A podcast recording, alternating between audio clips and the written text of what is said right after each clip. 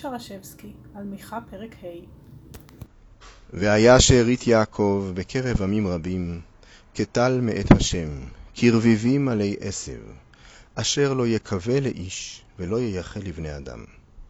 הנביא מתפייט, ומתאר את שארית ישראל כטל וכעשב, אשר לא יקווה לאיש. הפרשנים מתלבטים, מיהו שאינו מקווה לאיש? האם הכוונה היא לעשב, שאינו נזקק להשקיה?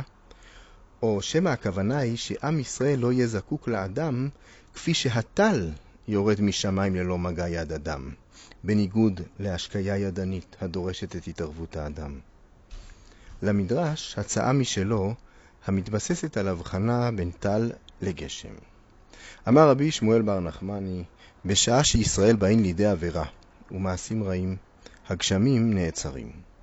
הן מביאים להם זקן אחד, כגון רבי יוסי הגלילי, והוא מפגיע באדם, והגשמים יורדים. אבל הטל אינו יורד בזכות בריאה. מה טעם? והיה שארית יעקב בקרב עמים רבים, כטל מאת השם, כרביבים עלי עשב, אשר לא יקווה לאיש ולא ייחל לבני אדם. כך בתלמוד הירושלמי, מסכת ברכות, פרק ה'. הטל אינו זקוק להתערבות האדם, הגשם כן.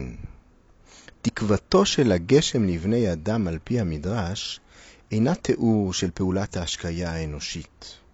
הגשם מקווה לבני אדם מפני שללא תפילתו של האדם לא ייפתחו שערי השמיים. באמצעות הפסוק מתאר המדרש שתי מערכות של קשר בין ארץ לשמיים. האחת מתארת קשר חד-סטרי. זהו הטל היורד בתמידות. השנייה מתארת קשר דיאלוגי. קשר שבו לעתים הגשם בא כפרי של בקשה מלמטה. ושארית יעקב, לאור המדרש, השארית תהיה כטל, זה שאינו מותנה בבקשת בני האדם. יש בכך נחמה, אך אולי יש כאן גם ייאוש מיכולתו של האדם להצדיק את קיומו על ידי מעשיו. thank you